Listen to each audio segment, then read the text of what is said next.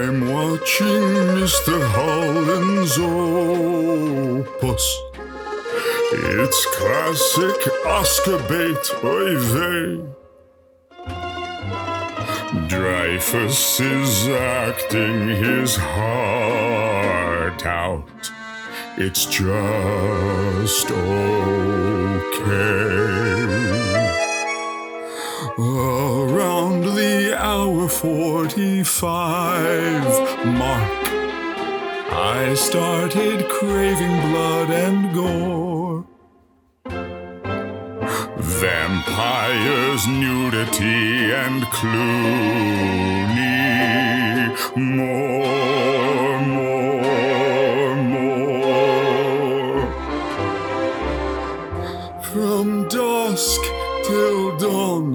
from dusk till dawn, it's not very good.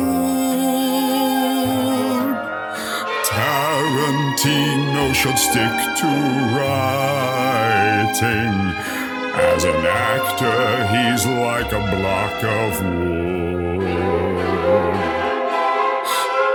From dusk, so wrong.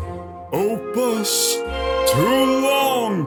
We need better flicks. Next week we'll get to watch Silkwood.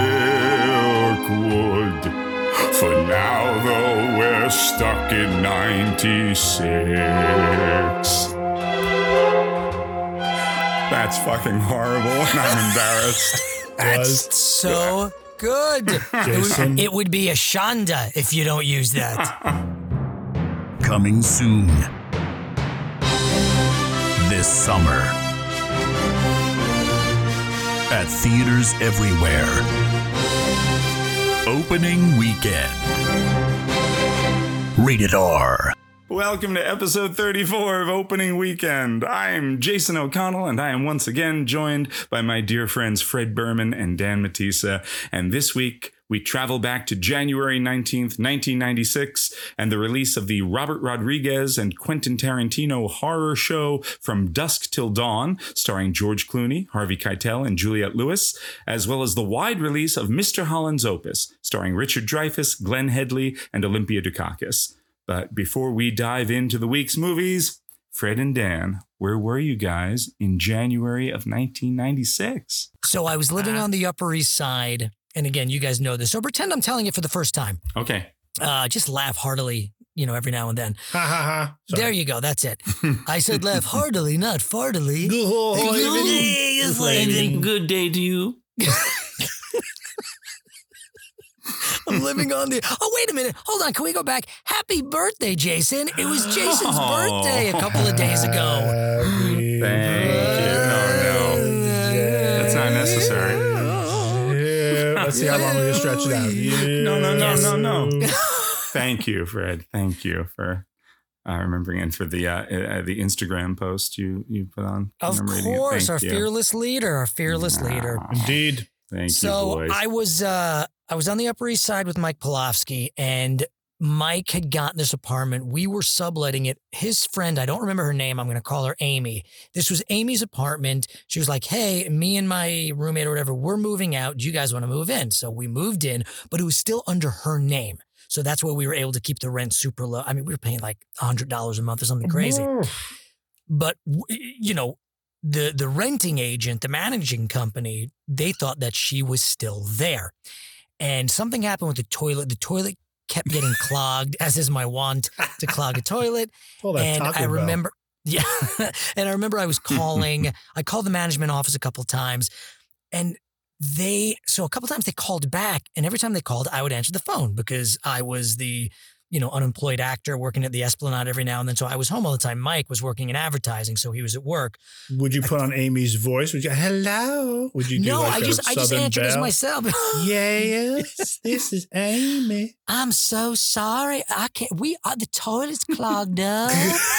Can you come and oh my stars and garters i pooped and i couldn't get it so Pooped again. Aw. that should have been bosom buddies, you and Good. So they so they would always call and they'd be like, "Hi, is Amy there?" And I say, "No, she's not here." And they would always ask, "Well, who is this?" I said, "Oh, this." And the ruse was I was their friend Fred, staying with them. So I guess they finally got. Now all of this, what I'm going to tell you, all of this had happened was unbeknownst to me. I didn't know about this, but apparently, what must have happened is they finally called Amy. And they're like, hey, what the fuck? I'm sure they didn't say what the fuck, but because they're a managing company, but they said, what is going on? We keep trying to get in touch with you. And this guy, Fred, keeps answering. So Amy, because she knows that I'm there, she was saying, well, he's just a friend and he's staying with us. And me and my fiance, Mike, live there now and he went to school with Fred. And they were like, well, we don't believe you. And and apparently Amy said, well, it- you know, if you don't believe me, come by and check. And they said, fine, we will. Mm. Again, I don't know about any of this.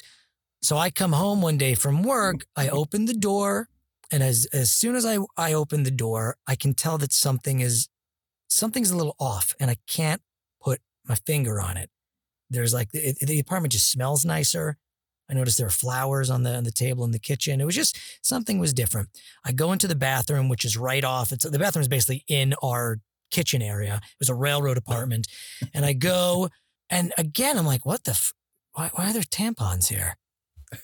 Like, what is going on? There's maxi pads. Things just there's just things that shouldn't be there, and that's weird. Okay, go to the bathroom, and I walk out, and as I'm walking through Mike's room, Mike, I love Mike to death.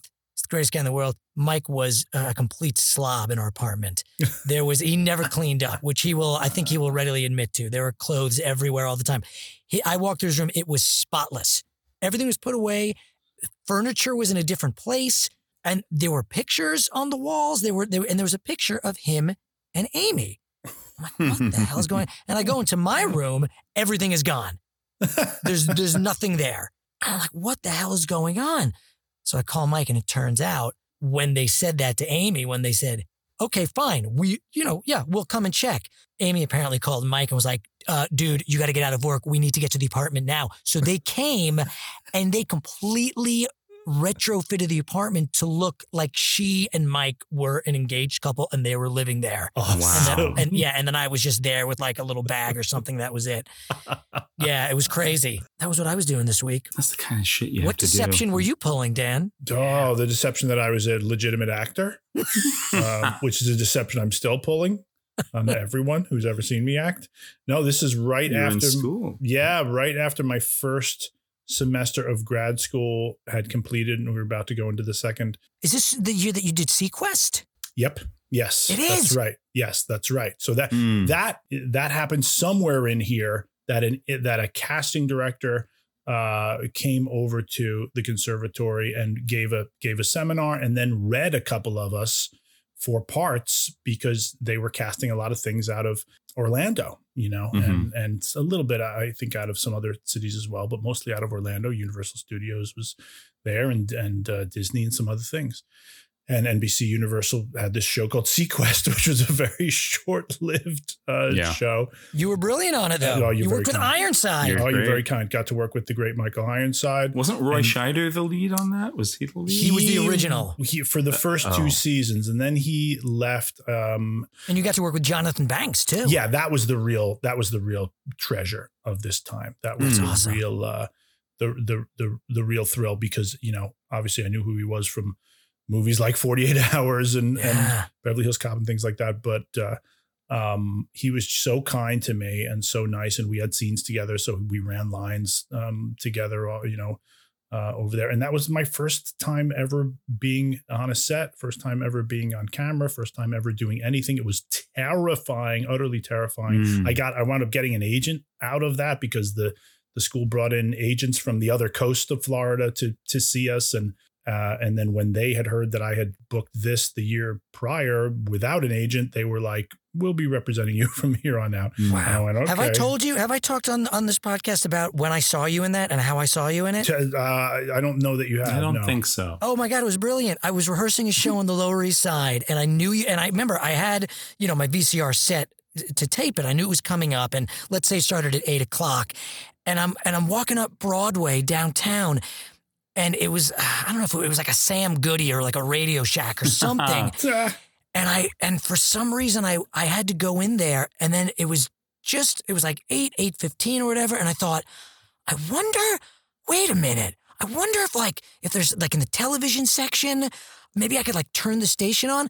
I didn't have to because I remember I turned the corner and there was like a stack of TVs and it was all on SeaQuest and it it was like it was planned. I turned the corner and there you are, your Wow. schnoz on like 20 televisions. Wow. It was amazing. I was I was jumping for joy. I was so excited. So yeah, that was around this time. I had just moved in with, uh, yeah, like probably right at this moment, I was moving in with uh, Jim Bowden and uh, Michael Dowling and Tony Strout, our friend Tony Strout, who actually recently passed. Uh, they were, Yeah. uh, we were living down on Gold Street, down by the South Street Seaport. Oh. Um, I think they it was like f- four guys had been living down there in this really cool loft apartment. I don't know if you were ever there, Fred. Were you ever I was there, yeah. apartment? No, I, I remember going there. it was a very nice apartment, um, but it was a lot of guys crammed in there. And I remember actually, you know, because it was this loft, and you went upstairs, and it was very cool, and there was this, uh, you know, this this second floor essentially, but it was pretty small and and there were four beds up there. Like it was just one bedroom. There weren't multiple bedrooms. It was just here yeah, you go. I remember that about it. and it was all four of us had our beds up there and there was there was like uh, there, i think tony had a desk up there and then there was a big closet and we all had you know areas of the closet. But it was it was like uh camp or something. It was i remember i remember one time bringing a, a, a girl to that place and then being like, oh, nothing. Uh, a- after that, she wasn't so interested in hanging out, and I was like, no, kidding. I mean, there were no other guys there. It wasn't like anybody was there sleeping, like, have a good time. I mean, it- the other guys weren't there, but I think she got up there and she was like, "What is this?" It was like it was like an army barracks. It was, it was like, why are there all these beds and foot lockers? And it was just very peculiar. And I was like, "What? It's fun." Um, but uh, yeah, yeah, yeah. So, uh, but I, I really enjoyed living with them and living down there, and that was really fun. And uh, I, at this time, you know, you were at the uh, the uh, uh, Asolo, Dan, and Mm. and I was like, all right, I'm gonna I'm gonna audition for them, and so I did. Oh right. And this is when Oh, I I auditioned for your, uh, Oh, you know, your the chair of your department. Have the audition. I thought thought it goes well. And then you called me, and I remember it was this year because I was sitting in. I only lived on Gold Street with Jim for one year. I only lived there in 1996, and I was there in the. I remember being in the apartment on the phone with you, and you're like, "Yeah, um, yeah, your I'm sure your audition went great." He just he was so convinced. He was like, he was like, "Yeah, he's okay. He's just so clearly gay that it's." I'm not going to say your, you know, the guy's name because you know he really should not have been y- y- basically discriminating against me because I was gay, which I was not gay, but you know he was essentially discriminating against me because he, thinks thought the I was. lady doth protest too much. He thought I was. thinks. He thought I was too gay to act, and I was like, "Come on, man." But I was like, and he was like telling, and you were like, "No, he's not gay, my friend." Yeah, he's I like was defending everything about him. He he was like, "Oh, come on, Dan, you don't know your friend very well." Um, That's amazing. I can listen to that story from dusk to dawn. oh, God. Schmagaggy. Dusk to dawn. Mega force. it's from dusk till dawn. Okay, Ramblers, let's get rambling. One night is all that stands between them and freedom. This is my kind of place. But it's going to be one hell of a night. We might be in trouble. We have a bunch of fucking vampires out there trying to get in here and suck our fucking blood. Now, their only chance is to fight back. Keitel, George Clooney, Quentin Tarantino, Juliette Lewis. Welcome to slavery. No thanks. I already had a wife. From dusk till dawn. On the run from a bank robbery, Seth Gecko, played by George Clooney, and his paranoid, sexually deviant, loose cannon murderer of a brother, Richard, played by Quentin Tarantino, hightail it to Mexico. After kidnapping a former pastor, played by Harvey Keitel, and his children, the criminals sneak across the border in the family's RV and hole up in a topless bar. Unfortunately, the bar also happens to be home base for a gang of vampires because movie. From Dusk Till Dawn launched George Clooney's movie career, but was a bust at the box office, earning $10.2 million over its opening weekend, but only $25.8 million in total. Fred and Dan, what did you guys think of From Dusk Till Dawn?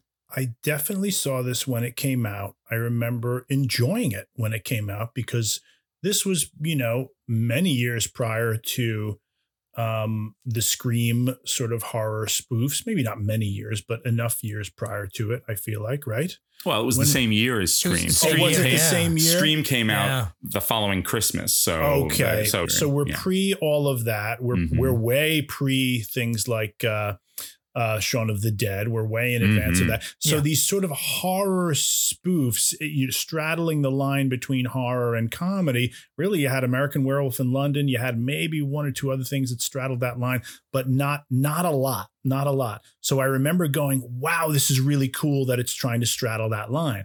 Watching it today, it it does not hold up. It just simply does not at Mm. all hold up. But I remember enjoying it then. I probably would have seen it right around this interim time in the middle of my first and second semester of of grad school. We probably all went, you know, my buddies and I from grad school probably all went to to see it. I don't I don't recall that specifically, but I remember seeing it in, you know, I remember that I saw it in the theater and all of us going, that was so cool. And, you know, wow, who knew that George Clooney from ER could do could be, be an action star and be a badass and and boy that Juliette Lewis because Cape Fear had already come out and everything, right? Yep. So she Yeah. was on the ri- she was definitely on the and rise. Natural Born Killers had Oh, had already Yeah. come out. Yeah. Yeah, yeah. yeah. So, you know, um, I remember liking it then, but man, this movie is just a, it's kind of just a disjointed uh, mess. It's very um, um, exploitative. It's very, uh, it's highly uh, misogynistic. It- I, I think, I think that, um, you know, Robert Rodriguez is, is,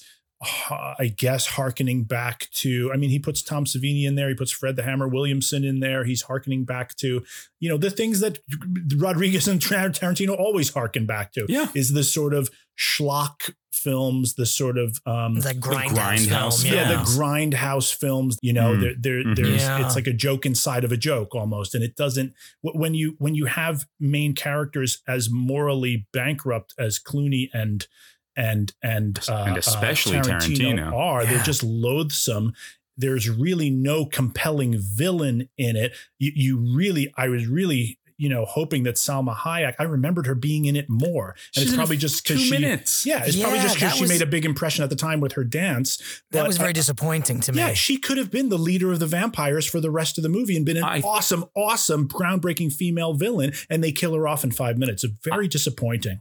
I thought she was. I've never seen this movie. Today it was the first Okay. time I ever watched it. I had never seen it, but all the advertising and all you ever, you know what I mean? Like Right. everything, what's iconic. I I remember George Clooney, vampires, Salma Hayek in that outfit with the snake and stuff. And that's literally all I knew of it, really. So I was very surprised when she was gone as quickly as she was. And I was surprised at how long it, it was an hour before the movie's an hour and 45 minutes. It's an hour before you even know that vampires maybe are a part of the story. At Right. first, it's like very much, you know, it's written by Tarantino Mm-hmm. and it feels it, especially at the beginning. And it just feels like, it feels like a riff on Reservoir Dogs, Pulp Fiction, all these other things. And like, you know, just kind of It's lazy, in a way that, Tarantino. it's lazy. yeah. And it was distasteful in a way that the films he directs are not. At least that's how it Mhm. felt to me. I well, was Well, he very didn't direct this. This was the first thing that he ever wrote. his his writing works better when he's at the helm i think because i exactly i think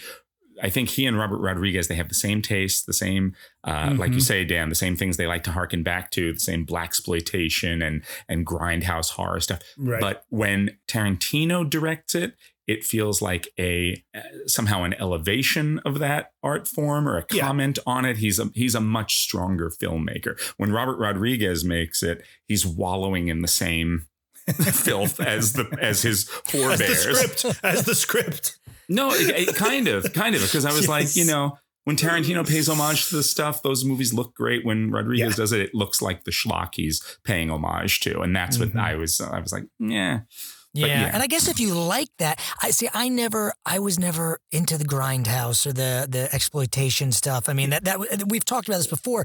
In the days of video stores, Oh, there was yeah. always that section. There was the horror section, but then there was the section where it was like, you know, I spit on your grave, and that's the you know the, The, more you the know sticky, stuff. sticky, Yeah. dusty boxes in the back. Exactly. Yeah, like children shouldn't play with dead things and that type of stuff. And and I was never. I- And I know people who love that stuff, you know, and they Mhm. find it a lot of fun. And, and I guess there is something fun about it because it's so over the top. And there's like it's so. I guess you could call it cathartic in that sense that it's just crazy. But Yeah. that was never something that I was into. So I don't appreciate this type of stuff as much as maybe other people would, or obviously as much as someone like Robert Rodriguez does. Mm. But I but I know what you're saying, Jason. I, I I'm not too familiar with a lot of Robert Rodriguez's stuff. I, you know I saw um, a mariachi and Desperado, Mhm. But I don't think I've seen anything. I've never seen the Machete movies. Those are s- people like those. No, never haven't saw either. those. Saw his. pa- saw Grindhouse, the movie with Yeah. Tarantino. So I saw his Yeah, yeah. half of that. Yeah. Obviously, Planet Terror, I think it was, which feels Right. just like this. Yeah, Yeah. right. You know, like, but it's ten years later, so it's better special effects, a little, you know, a little more polished to it. But Mhm. God, the the the uh, the guitar player when his guitar turns into the that's awesome. the dismembered That's torso. the most disgusting and and uh, Oh. mo- that's the greatest image. that was something out of like Fury Road. But even more disturbing, it was like Seven meets Fury Road. It's the Yeah, same, like yeah, I mean, the, totally. like that torso with like was Yeah, it like a a, leg stuck up his ass? So Yeah, he could ugh. make a, it was Oh. disgusting. Yeah. So that was that, that it was sort of fun, but I, I agree. And you know, I didn't mind in the beginning how it it, it took a while. I mean, I I would have loved to have seen it when it first came out, and unfortunately, it was even then because I remember I a couple years later I actually did get really into ER, but at the time I was like, eh, whatever. George Clooney, blah blah Right. blah, and Tarantino is a shitty actor.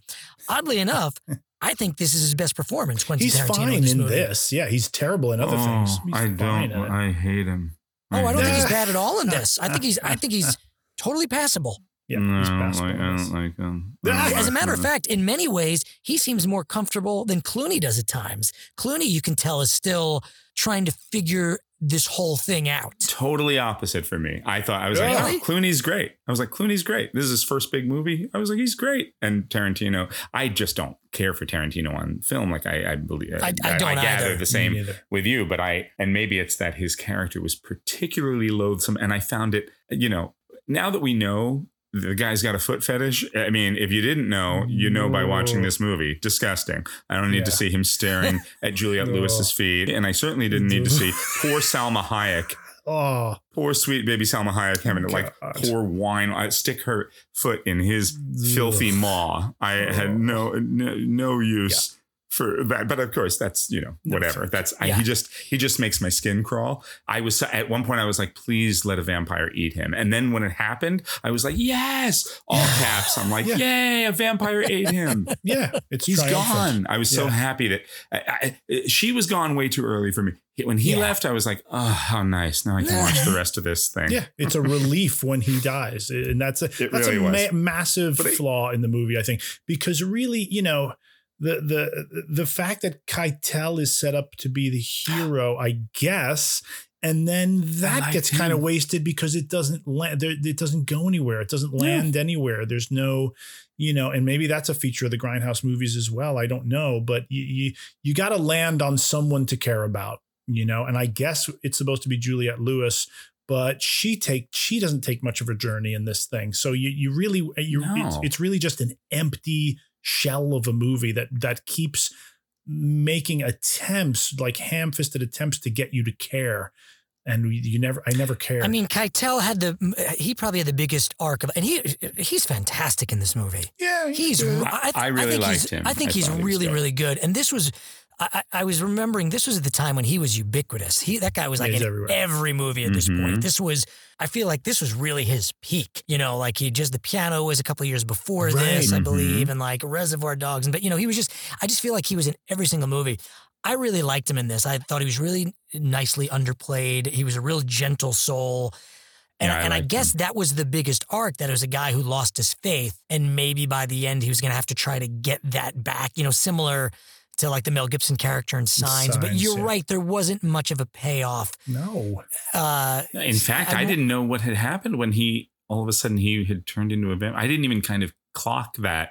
that he had been bitten. Yeah, that he had been bitten and It he got turned. very messy at the end. it Very was so messy muddy, and I thought, Yeah. oh, now Yeah. he's gone. He's being killed because Yeah. he's the character I thought would. I actually liked. I thought him and Clooney together had a nice they were great. nice chemistry nice rapport. I Mhm. liked their relationship. I thought, Yeah. and I think he did. I think Keitel's character does have an effect on Clooney's character, and and it, it was it was very nice. But I would have liked to have seen that played through that have that be kind of the central relationship that came out of it at the end. And i i, I think uh, keitel has i think the best line in the movie. It doesn't really feel here's the other thing. It's not for a tarantino script. And like you say fred it's an early script of his i guess. But it's not you know they're not not many great turns of phrase. I mean it was No. it was a clumsy script. And but there's Very. one one really great line that i loved. Are you such a loser you can't tell when you've won? When keitel says that Oh, to yeah, at one point. yeah. i really like that Are you such a loser?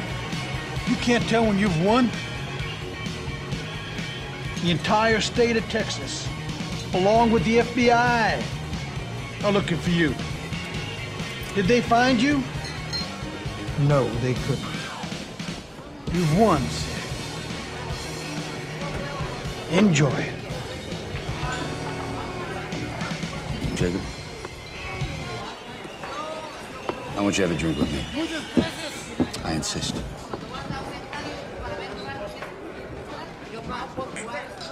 To your family. To yours.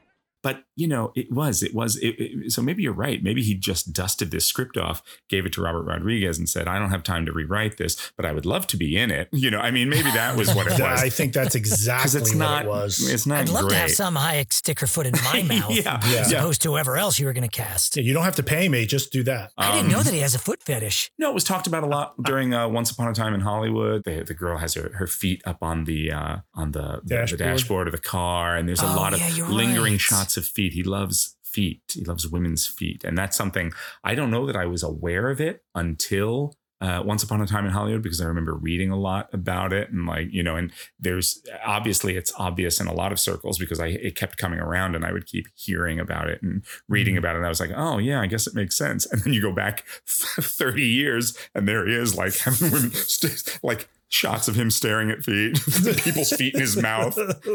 Somebody put a foot up his ass at one point. You know, I mean, can I just be kicked to death as the vampire right in my anal cavity? Again, He's- you don't have to pay me. Just do that. I want to thank my co-stars, uh, Leo, Margot Robbie, Margot Robbie's feet, Margaret Qualley's feet, Dakota Fanning's feet. Seriously, Quentin has separated more women from their shoes than the TSA.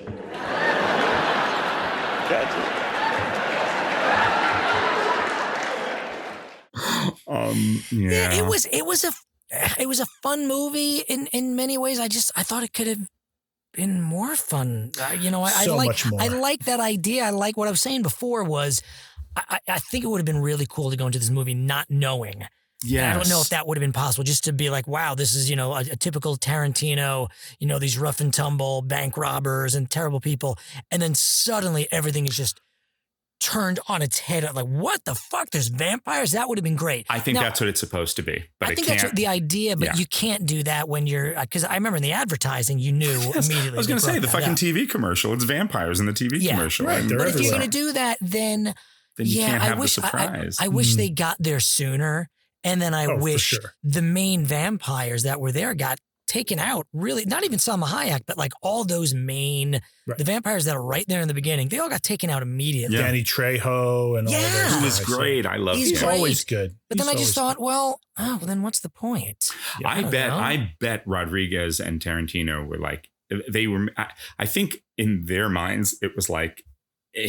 you, you- Dan, you may be like you're crazy, Jason. In a weird way, an homage to like Psycho, where you you think the movie's one thing, and then at the Mm. halfway point or a third of the way through, it Oh, yeah. changes I see that. so totally, and you're like, oh wait, it's a movie about this. But I'm sure Miramax Mm. was like, yeah, yeah, yeah, yeah, yeah. No, you got vampire, you got special effects, you got Salma Hayek with a snake on it. It's a we're, vampire Gonna, we're gonna show all of this shit. You're gonna, everybody's gonna know it's a vampire movie. I do like the final shot where you see the sort of it looks like Yes. a Mayan ruin, and then Yeah. there's this lo- big pit with all these tractor trailers down in it, and and b- bats circling around, and just death and destruction. It's this it's this big, huge sort of pit in the earth, like almost a gateway or doorway to Yeah. hell. Yeah, that was very cool. I, I think I read somewhere that th- there's there's a, a really big Aztec hmm uh, mythology of, of Oh, okay. vampires. Yeah. So, but uh, it was really cool. I guess I wanted more. I I don't know if it felt earned though. You know, it it, it became the, it turned into this really big epic statement with that, and which Hmm. again I thought was really cool. But I. I don't know. Just everything happened. Everything that happened before was just so quick and fast, and just. I, I, yeah. For it being a gateway to hell where the vampires and the, the, the minions of Satan come out, they're sure easy to kill. And they even make a they have lines Yeah. about that Yeah, in the like movie. They're like, How soft they're they are. mushy and they you can kill them with a table leg. It's like, well, then that's not a threat. I'm sorry. Yeah, They're very unthreatening. They're the most unthreatening vampires in any movie I've ever seen. Yeah, they were just killing him off too quickly in the beginning, and it, it, it uh, and, and like I said, all, all the main vampires. So, yeah, it didn't. Uh, I like the, uh, the yeah, there was uh, that one line I said of Keitel, and then there was that little discussion about We got a bunch of fucking vampires out there trying to get in here and suck our fucking blood. And that's it, plain and simple. And I don't want to hear anything about I don't believe in vampires. Because I don't fucking believe in vampires. But I believe in my own two eyes, and what I saw is fucking vampires. Now, do we all agree that what we are dealing with is vampires? Yes. You too, preacher? Has anybody here read a real book about vampires, or are we just remembering what some movie said? I mean, a real book. You mean, you mean like a Time Life book? I take it the answer's no.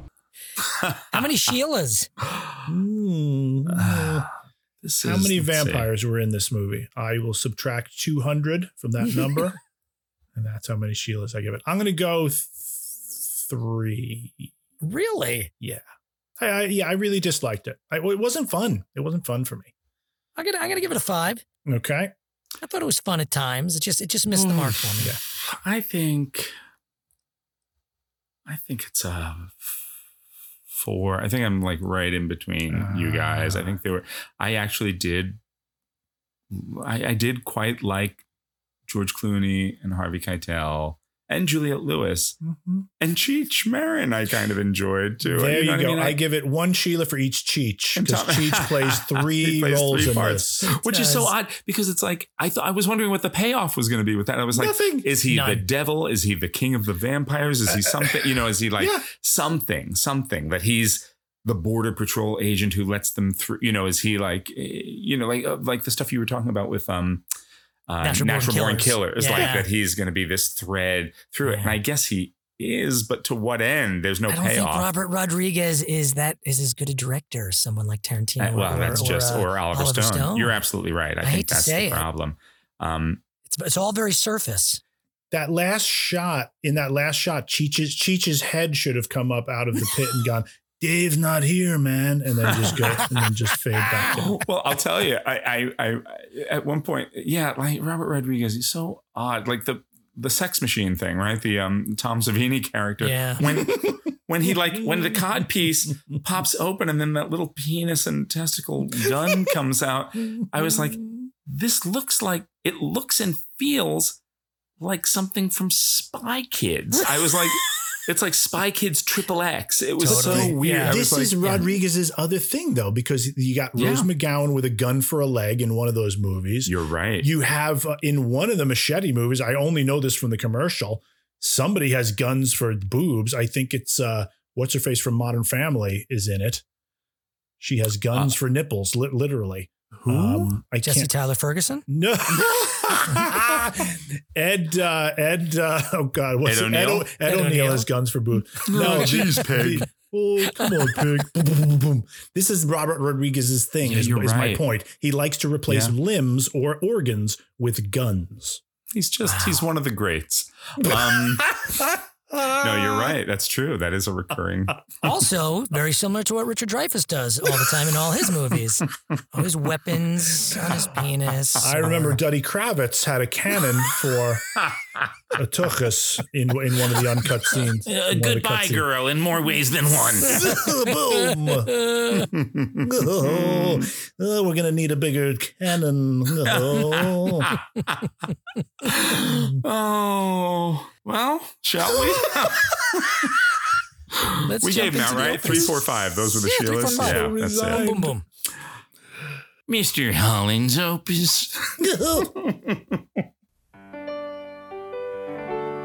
Glenn Holland had a lifetime of plans to write a symphony That's what I wanted to do with the rest of my life. and to raise a family. Radio City Music Hall is proud to present Coltrane, Gershwin, Holland. But before he can fulfill his dreams, We should do nothing but compose music and become famous. he'll have to face the music.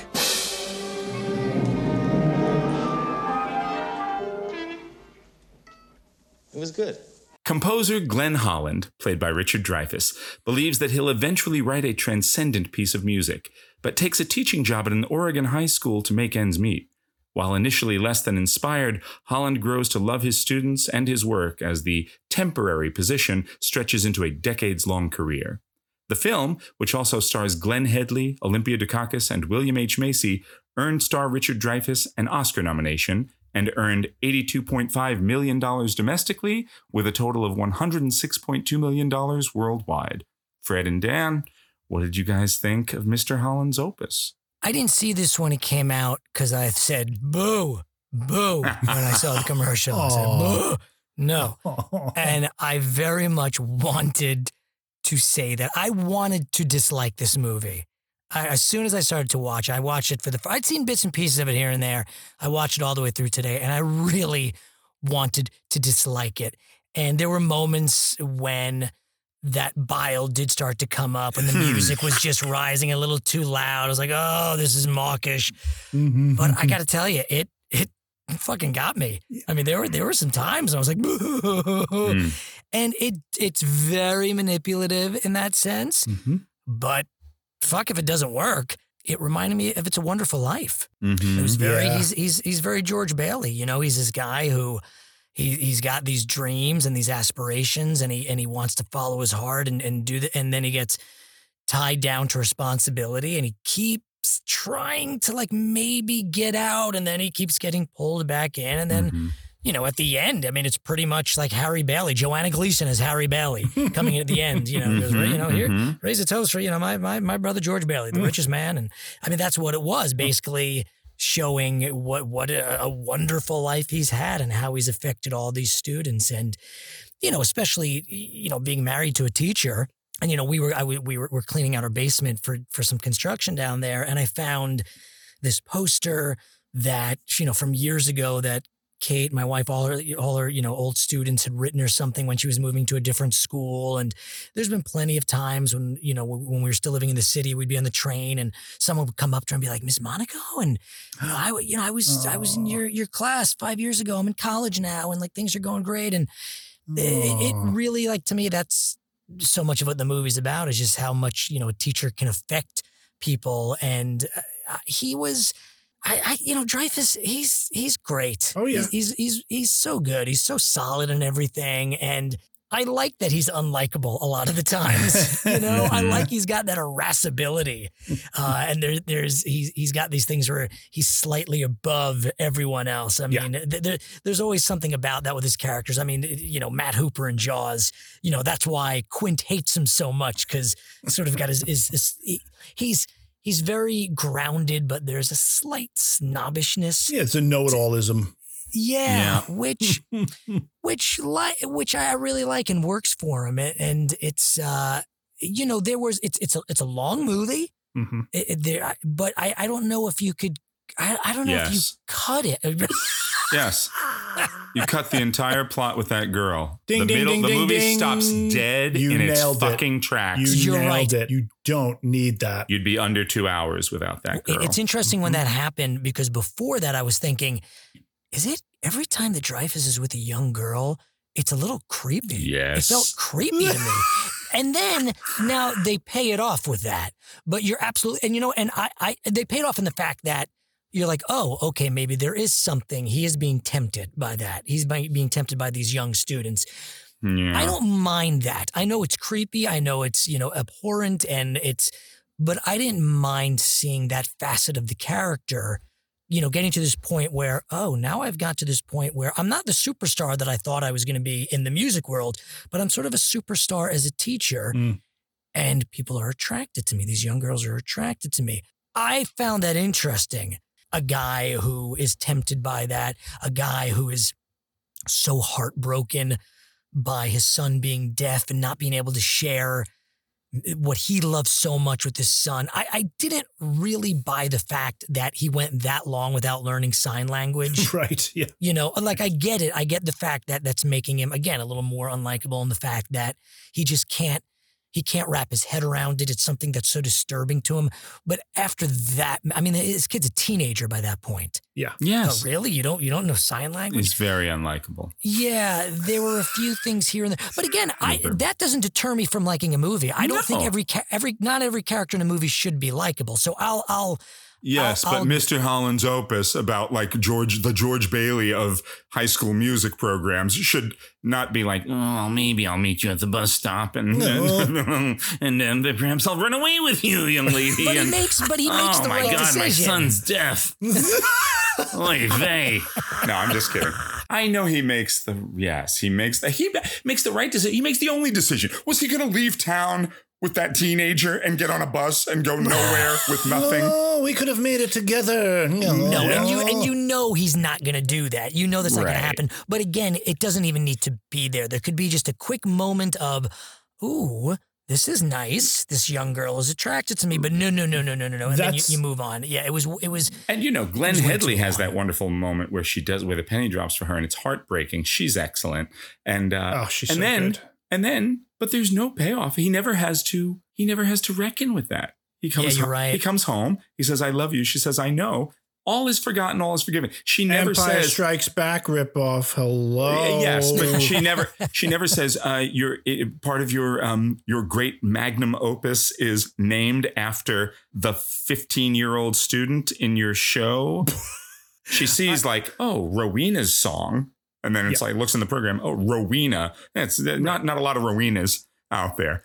Uh, Which means he and- lied to her to her face. Yeah. Yes, and then and then he, Right. yeah, There's I no just think the fact that there's Right. no reckoning right. with it, that it just that like you say, Fred, it's like we're supposed to be like, well, he only kissed half of her mouth as he put her on the bus and uh, with his uh, undone bow tie in the middle of the street, and then went home to his wife.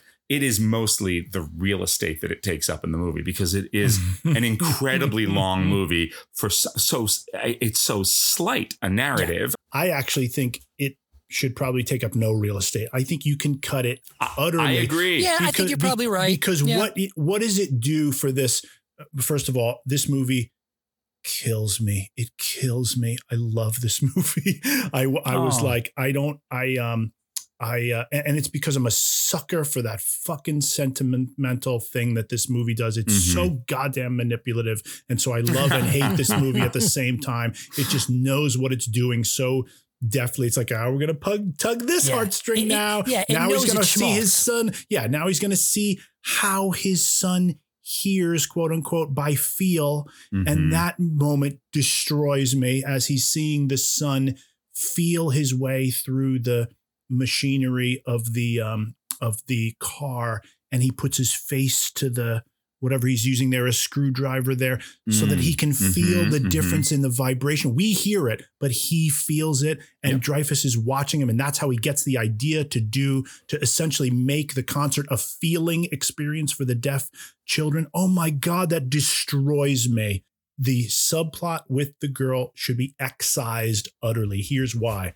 We already know that he's flawed. We all what does Yes. that subplot do for us? It says it it reinforces the idea that has been reinforced 200 times before that and 200 times after that he possibly perhaps could have had another life or at least Yeah. he wishes he had another life you don't need that to be emphasized with a 20 minute sequence about a young girl you don't need it it is creepy to me you know Yeah. the, the stuff with the girl playing cat, cat clarinet isn't that's No. not at all that stuff with her There were even a few Ugh. moments, and I, I, it doesn't end up being creepy, but I just remember watching it and just the way he's looking at her, thinking, "Is Richard God. Dreyfuss creepy?" He's- and I know it doesn't go that way, obviously, no, but yeah, that one didn't bother me. The the the this girl um at the Rowena at the center of the film, like yeah, it's and she's from- lovely she's wonderful in it Yeah, she's lovely. you're but- right; it's not needed. It's not needed. He the first time he comes up on stage to give her direction, I'm like, you're a little too close there. Richard Yeah. Dreyfuss. Yeah. You're right Yeah. up in Yeah. her business immediately. I was like, this Yeah. whole thing. I mean, we were, Kate and I were watching it. Uh, oh, When they're at the bus stop, we were both like, it was like we were little kids. We were like, don't kiss, don't kiss, don't kiss, don't kiss, don't kiss, don't kiss. Please don't kiss. Fuck you, fuck you, don't kiss her, don't kiss her. I mean, it was so uh, disconcerting. And, and we also had to hear her fucking song four times. I mean, it's a long enough movie. I heard someone to watch over me four times. You'll hear it a fifth time in a little while. Oh, that's what I want to hear. Good. That's the one I want to hear. I Her wish name she had is- farted it. Gee, I wish she had crapped her pants and then he was like, I'm not interested. that would have been a good use of of uh, of uh, Robert Rodriguez could have used that somehow. Her name is Jean Louisa Kelly, and I thought she was Ah, very good. well. She's from Uncle Buck. I, I knew I recognized her. She's, something. she was lovely. And of course, she had to, like, you know, she did a good job of. Of, of, Of not making us retching, believe of not vomiting? Yes. making making us not believe that she's like oh Mr. Holland oh Richard Dreyfuss hmm, Can I sit with you here at the diner? Can I invite you? Can I can I throw my entire life away on you? Oh, we're gonna need a bigger bus bench. Oh. Um, yeah, so I really did not need that plot in the middle of it at all. And you're and I- that's and that's an excellent point, Dan. He's already he's already uh, flawed and unlikable, and we already know like the thing that's tempting him back in here because it does not seem like a real temptation. It's not like somebody came and offered him like a real job or an opportunity and he had to decide um oh am i That going to would have been leave the more interesting. that would have been more interesting because this Yeah. is not a There was not go. a realistic choice for him yeah, um, right. and it, you know, and it it's it does smack of that, um, you know, that that Love Actually thing, the Alan Rickman, Emma Thompson, like, uh, you know, Mhm. like that when Glenn Headley is like, you're naming pieces of your your your great symphony after a student? Yeah. this student girl what's the deal with that? And and that confrontation never happens his reckoning the fallout from that never occurs. It just gets swept right under the rug. And if you're going to do that if you're not going to have that be something that carried if if it, if there were repercussions through the rest of the movie then you say okay maybe an edited version of that that little mini arc is is warranted. But because it has no payoff anywhere the girl doesn't come back at the end uh, glenn headley doesn't take him to task you can just lift the whole thing No, like most people, I only got my teaching certificate so I'd have something to fall back on, and now I have. This isn't a drive-in, Mr. Claridge. Hands off. You know, Mr. Holland, I don't think of teaching as a fallback position. No, no, I didn't And I grow that nervous around people who do. He's not a good teacher. For Yes, a which I like as good well. Yeah, chunk of I this like movie. that. He's a shitty teacher. He doesn't know how to teach, how to affect students, how to get inside their hearts and minds. Doesn't know how to do it. He's bad at it, and and he's frustrated about how he's so bad. He's blameful. He's deflecting, you know, the blame onto the students, and Mhm. then he tries something different. And you know, and that that run. There, there are so many moments moments in this movie. Being a teacher myself, there's Mm. so many moments in this movie that just ring so true to me. It's like, yeah, yeah I've been there, man. I've been in that. I've been in that moment. I've been in that meeting. I've been in that, Hmm. you know, in that situation. There- there's a lot in this that that you know uh, that that does um, ha- have have the ring of of truth to it. And then there's some stuff that you know I, I, is is deeply Hollywood, deeply sentimental and and mawkish, as you said, Fred. But God damn it, if this do- movie doesn't tear my heart out, it just really does. The ending, tears are streaming down my face at the end. And that's the Mm, thing. I mhm. mean, it's hard to fault a movie for, for you know for being manipulative or mawkish if it do, it- it's it's unapologetic in the uh, in being effective, and it does. You know, I'm like, well, because, I, like I said in the beginning, I really didn't want to like it, and I was really fighting it. And I'm sitting there with tears streaming down my mm-hmm. face. I'm going, well, fuck, they got me. Obviously, it worked. You know, and Right. isn't that what a movie's supposed to? Isn't that what art is supposed to do? It's, it's a catharsis. That's right. I, I- yeah, I mean, I, I- and some of those things worked better than others because I, I I cried several times through this, and and yeah, the the very end is very it's very powerful. Um, it's so so powerful, and there were earlier moments too, but but you know what, you know what never ever ever rings true for me in this the relationship with the son. It doesn't really Oh my god. it doesn't really work and and and even when he has that moment he has that concert you know they spend so th- again it's the imbalance of that whole rowena thing it takes forever it buys you nothing it could be jettisoned and you could spend i wrote you focus on the son spend more time with the the intricacies of that relationship because Yeah, all of a sudden it's like like you say for he, hmm. he doesn't know sign language for 15 years and he's not interested in learning. And then all of a sudden one day he's like he's like oh. And then he's like then he's great at it and then he's like he's like i'm gonna put together this concert and you're gonna you know all this stuff. And then and then he does the john lennon song which i'm sorry don't work don't work part of the reason it doesn't work is because the kid doesn't look it doesn't it didn't, Uh, doesn't work on his own son You're his son's looking at him like oh boy dad Yeah, you're on this the is money. a lot for you dreyfuss this is a lot even for you sir the kid who plays teenage Cole is not s- skilled enough in that moment, or they didn't get the right take out of him, or Yeah. something. It doesn't. It, Yeah. it doesn't land. He's like vaguely unfortunately. confused. We're like, we're like, am I supposed to? I guess I, it's like when somebody, it's like a big gesture. It's, it's like somebody proposing, and the, and the woman's like, "Can we talk about this not in public?" You know, it has that effect. he looks and he's embarrassed. and Dreyfuss is sweating and crying. He's like, and his voice is cracking. Beautiful Cole, and I was like, "Ay ay ay." You have embarrassed yourself, sir. Beautiful Cole. it didn't work. It didn't work. I was like utterly unmoved. I said the look in Cole's eye, or the lack of look in Cole's eyes, says it all. It says what it says is you're working too hard, Dad. Oh, Jesus. Tone it back. Tone it back a little. That's what I get. So I was like, mm. oh. and that's right on top of the long section that should have been cut with that girl, in my opinion. So, so the movie has a, a healthy chunk that doesn't that doesn't really fly for me. And then I will say, then then they they jump way forward in time. Mhm. They make a leap 15 years. They go from 1980 to 1995, the year the movie Yeah, is yeah. made. So it's a huge jump. And you know, and then it's a different actor playing, and you see that the relationship has really deepened and blossomed with Yeah. the son, and that's good. That's It's that's great. But like where it wants you as an audience to get emotionally at the end of that Lennon song, it it for me it doesn't it doesn't work. And I've seen this movie a couple times, and I'm like, yeah, it didn't that didn't really do it for me uh, either time. But I'm a cold cynic. oh my gosh. How many Sheilas? Mm. I'll give it a seven. I'll give it a solid seven. Mm. Mm. Mm. I'm gonna give it a six. I'm giving it a six. Mm. Mm. Chewing on that, Dan? That hurts me. That hurts me. Yeah. It it does not deserve what I'm giving it. Let me say that right off the bat. Okay. This movie doesn't deserve what I'm giving it. Wait, wait, wait. What did you give Disorderlies? Okay. If Because we always have to go Disorderlies is a that. half of a pancake, this is several stacks. Several. I'm going to go 8.25. 8.25.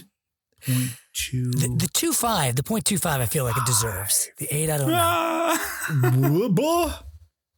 No, it Hubbada, hubbada, just, hubbada, hubbada. it will even, it just gets me, you know, this movie just, just, it just, uh, it- it- and you- like I said, I'm frustrated by the fact that it does what it does to me. You know, I don't get frustrated with a movie like It's a Wonderful Life because it's of a different era. And it's like, yeah, this is what movies did. Did this movies like sentimental movies like this did that. The Miracle on 34th Street did, does it I don't too. mind a sentimental movie. I don't. No. I think. It, I think it works in many instances, but it, but I don't think the whole movie. You, do you know what I mean? There, there are, ma- there are Yeah. massive structural flaws with this thing. They try to get a little too grand at times. the- yeah, it has a grandiosity to it. Dreyfuss is is is wonderful, but but imperfect uh, in it. And I, the character, all, but but also his performances. His performance is, is is here and there at times, but he's still wonderful in it. I mean, what a thing to play someone's entire life. The the oh, we Yeah. didn't talk about this. The aging in this movie is spectacular. This is before They the fucking de aging that. that. we see in The Irishman and movies like that. That Yeah. it is wonderful. I buy him utterly at every age that he and Glenn Headley Yeah. are throughout Agreed. this movie. I do. Yeah, I, do I was too. thrown off at the end because when he showed up with the gray, which I, at the time that's really what he really was, but I was like, wait, wait, hold on, what? It, what did Richard Dreyfuss look like at this time? Right. Because I really Yeah. bought the fact. I know. I was like too. I was like, is this what he actually looks like in 1995? Is it? Is it splitting the? Di- yeah, did. I, he was, I, I he thought was it great at that point. Yeah, but they give him a few more liver They spots some- and yeah, and wrinkles more around wrinkles the eyes around and the stuff. eyes. It all Yeah. is seamless. It's wonderful. I think it's No, but you, yeah, you're right. I was, good. I was. There was like one moment in the beginning at his youngest moment, just something that he did physically. He moved, and I thought, wait a minute, is he a little too? It was like the whole thing, like you were saying with the Irishman, like when De Niro was younger, and Oh that my you're God. like, yeah, his face looks younger, but he's moving He's like, a 98 year old man. There was a slight moment of that, but it really it was so flashing. It didn't it, Yeah. it, it, it didn't take me out of it, but I just it made me wonder. Wait a minute, Uh, and then I forgot about it. Mm. But yeah, no, you're absolutely right. yeah. No, Yeah. that aging That was was, really great. good. Really good. Uh, no, nothing in the mail sack this week, which You're really is troubling to me. Really Hmm. troubling because we're getting these updates from the road from the Pod Squad, who, as we know, is on their way to the Pacific Northwest to save Sheila from the nefarious supervillain, only known as QS. Hmm. Uh, who uh, is I get who's been sending me dead murder hornets in the mail. Um, That's very disturbing. to, That's- terrorize us. That's And, like uh, Tarantino in From Dusk Till Dawn. Disturbing. That's that's like something he would do. He'd be like, "Here's some mur- murder Could it hornets on be your feet." Quentin? Could it be Quentin something? Quentin Sarantino? I that, that doesn't. Quentin. Sorrentino. It's a magical.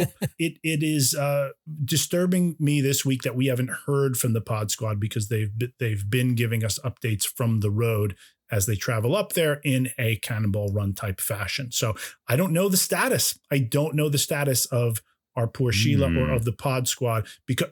Oh, hang on a minute. Hang on. Regular phone. Regular phone is is is ringing. Oh. Yes.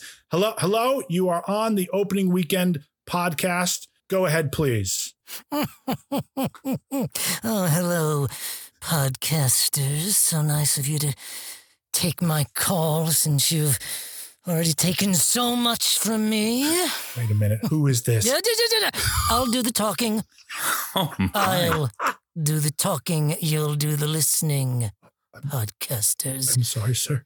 I assume you've received my gift the last several weeks. Wait a minute. Am I speaking? It's playing right into your hands, Dan. God damn it. Am I speaking to QS? This is QS, the Queen Sucker. Queen I- makes so You may have been wondering. How did we this- not think of that? Is this some gentleman named Quentin, perchance? No, the Queen Sucker. Damn you. You've no doubt been staring at hundreds of corpses of dead murder hornets. Yes, it's very Perchance when.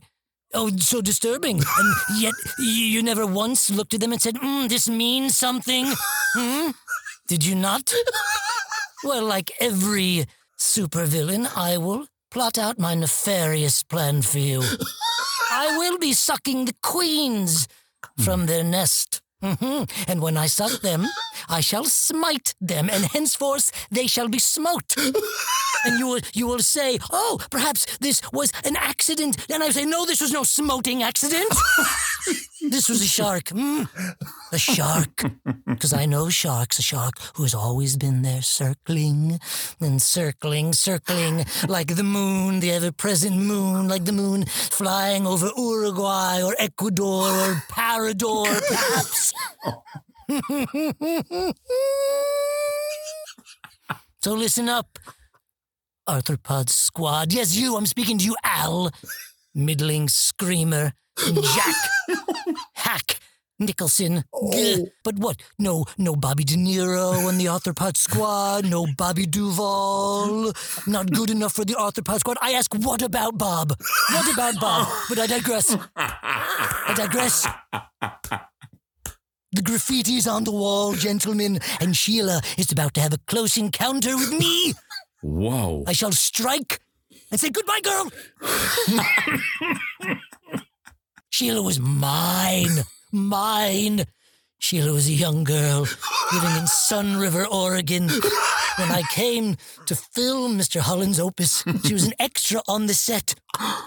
You're kidding me. Much like the scene that you say should have been excised from. Yes, I have been listening. I have been listening to the podcast. Oh my god, that's right. When when people are on hold, Dan, they hear us recording the hear podcast. everything. Forgetting. Much like that scene, Sheila and I fell in love. And for years, we had a loving romance. I, I nurtured her. I was her mentor. I taught her, and in turn, she taught me. she moved to Santa Barbara. And then she started listening to this podcast, this insipid podcast, and started writing letters. Oh, Dan this and Dan that. I say enough. Oh my god. If I can't have my Sheila, then no one can. What, Mr. you, please, I'm so sorry. You're not you're not going to harm her, are you, sir? You're, I'm going to suck her back into my arms. And if she's harmed, let it ride. let it ride, gentlemen. Did I say good day. Mm. What is it? Hello?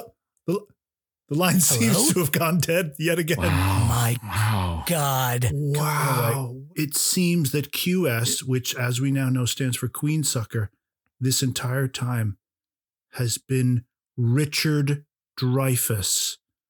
He's My God. Richard Dre- the great actor Richard Dreyfuss, and he has had a long-standing relationship with Sheila that we were utterly unaware of. Wow. I mean that I mean that was nuts. Thank you. 1987. Oh, God.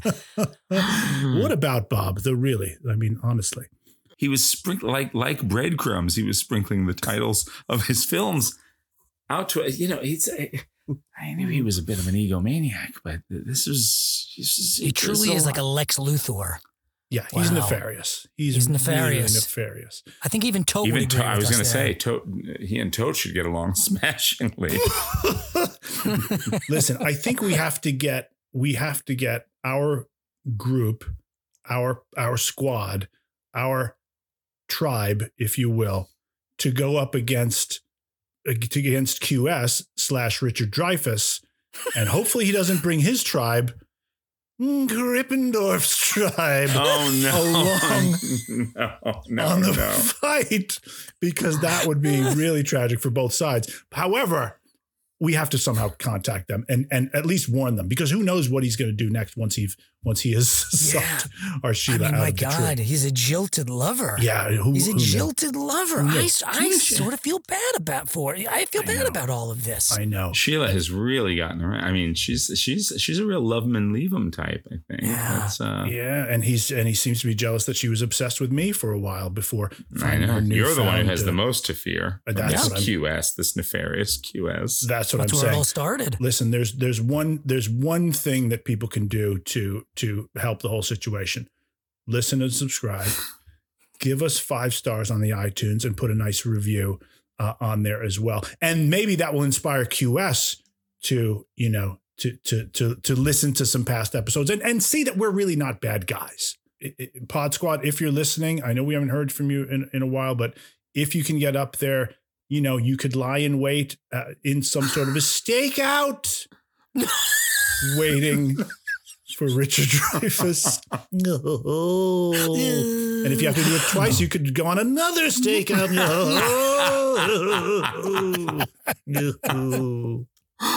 oh, God help us. Oh, also down and out in Beverly Hills. With Mr. Nolte. That's right. There you go. oh, There- that's that, oh, that's that could be that's the gonna solution. like- That could be the solution right That's that's going to be a, an- a- like a 64 page supersized issue, oh. like like like Superman versus Muhammad Ali. We're going to get Nolte, Nolte, Nolte. Like we're going to get Jacques, And Jacques. and Nolte, and Beyonce And Sade. and Sade to It's all join gonna- forces. No, that would be great if no, because he'll listen to Nolte because they did that movie together. It was a big hit movie. He'll listen to Nolte if he that- listens yeah. to no one else. You know, that would be good. Well, maybe right, we'll have we, we have a We'll couple different happens. strategies here. We'll see what works out because we're not going up there. That's for goddamn. Hell no. No. We got things to do, gentlemen. I think there's only really one song. I was trying to learn the actual opus of Mr. Holland's opus. Oh yeah, yeah. No, that's that's a fool's errand. It It's- barely, it's- it's- there's no there's no tune to it. Nobody would recognize it. People would be like, "What? Oh, that's nice." It's Did you hear that in an elevator? Yeah. Oh my god, that's so funny because Taylor was watching that part and she's like, "This is elevator music." Um, Taylor. yeah, she nailed it. after my own heart. Um, but I think you know, even though we this is a much maligned section of the movie, good old Gershwin doesn't let us down with a couple of the Gershwin tunes that show up in Mr. Holland's opus. So should we do a little uh, someone, Someone to to fart over me? Someone to fart over me? That'd be great. Absolutely, absolutely. First, let me say what we've uh, uh, what uh, we got Oh, I'm next so week. No, no, no, no. Just because I want to end with your with your sweaty palms, I don't want to have to tag anything on. As Uh, always. uh, thank you, everyone, for listening. Next week, we are looking back to January twenty seventh, nineteen eighty four, and the release of Steve Martin's "The Lonely Guy." Uh, the wide release of Silkwood, starring Meryl Streep and Cher, and also uh, Woody Allen's Broadway Danny Rose, uh, starring, uh, of course, Woody Allen and Mia Farrow. So that's next week on opening weekend. Dan, please take it away Oh with the great, the great Gershwin.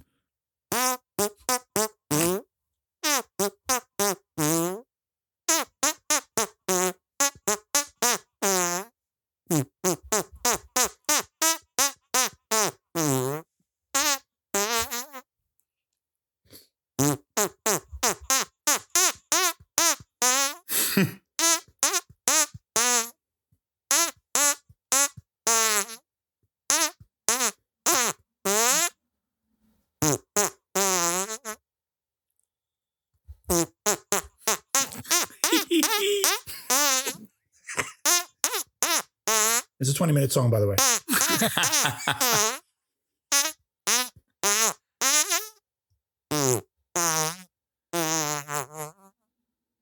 Oh, I want to hop on a bus to New York and run off with you. Let me loosen my tie. I'll suck that queen.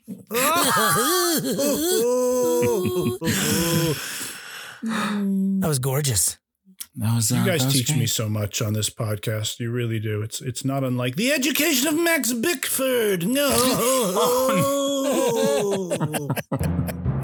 The Opening Weekend podcast is produced by Jason O'Connell, Fred Berman, and Dan Matissa, with editing by Jason O'Connell and sound mixing by Fred Berman. Additional help and technical support provided by Ethan Duff. Thank you for listening.